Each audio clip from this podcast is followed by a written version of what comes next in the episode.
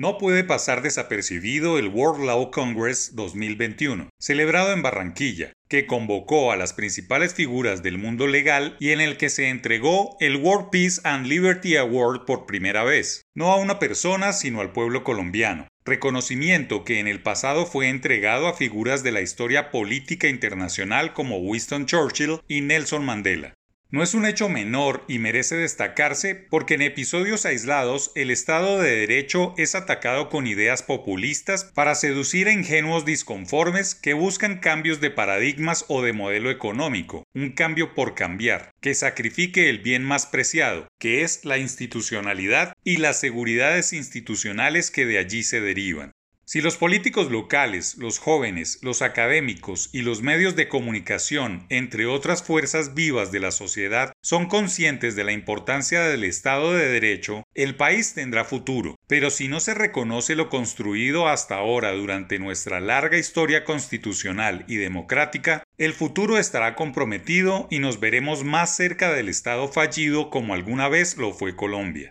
Hoy el país obra plenamente como un Estado social de derecho, organizado en forma de república unitaria, descentralizada, con autonomía de sus entidades territoriales, democrática, participativa y pluralista. Además que existen unas instituciones de control y vigilancia que han actuado para que así sea y garanticen la armonía que siempre ha estado bajo acecho de los grupos desestabilizadores que quieren imponer sus leyes, sus normas, las reglas que necesitan para imperar al margen de la ley. Esa lucha permanente contra grupos delincuenciales, terroristas, más las mafias de la corrupción, son los enemigos número uno del Estado de Derecho, y lo ponen a prueba con grandes cantidades de dinero que todo lo tuercen. Pero allí es donde el Estado de Derecho emerge como un pilar de la sociedad y sobre el cual siempre se construye y se reconstruye justo cuando todo se cree perdido. Bien ha dicho el presidente Iván Duque que la distinción con el World Peace and Liberty Award es una forma de enaltecer a todo un pueblo, a los ciudadanos de la Colombia profunda y también es una exaltación a la labor de la fuerza pública, organismos de control, el Congreso y otras entidades fundamentales para el funcionamiento institucional.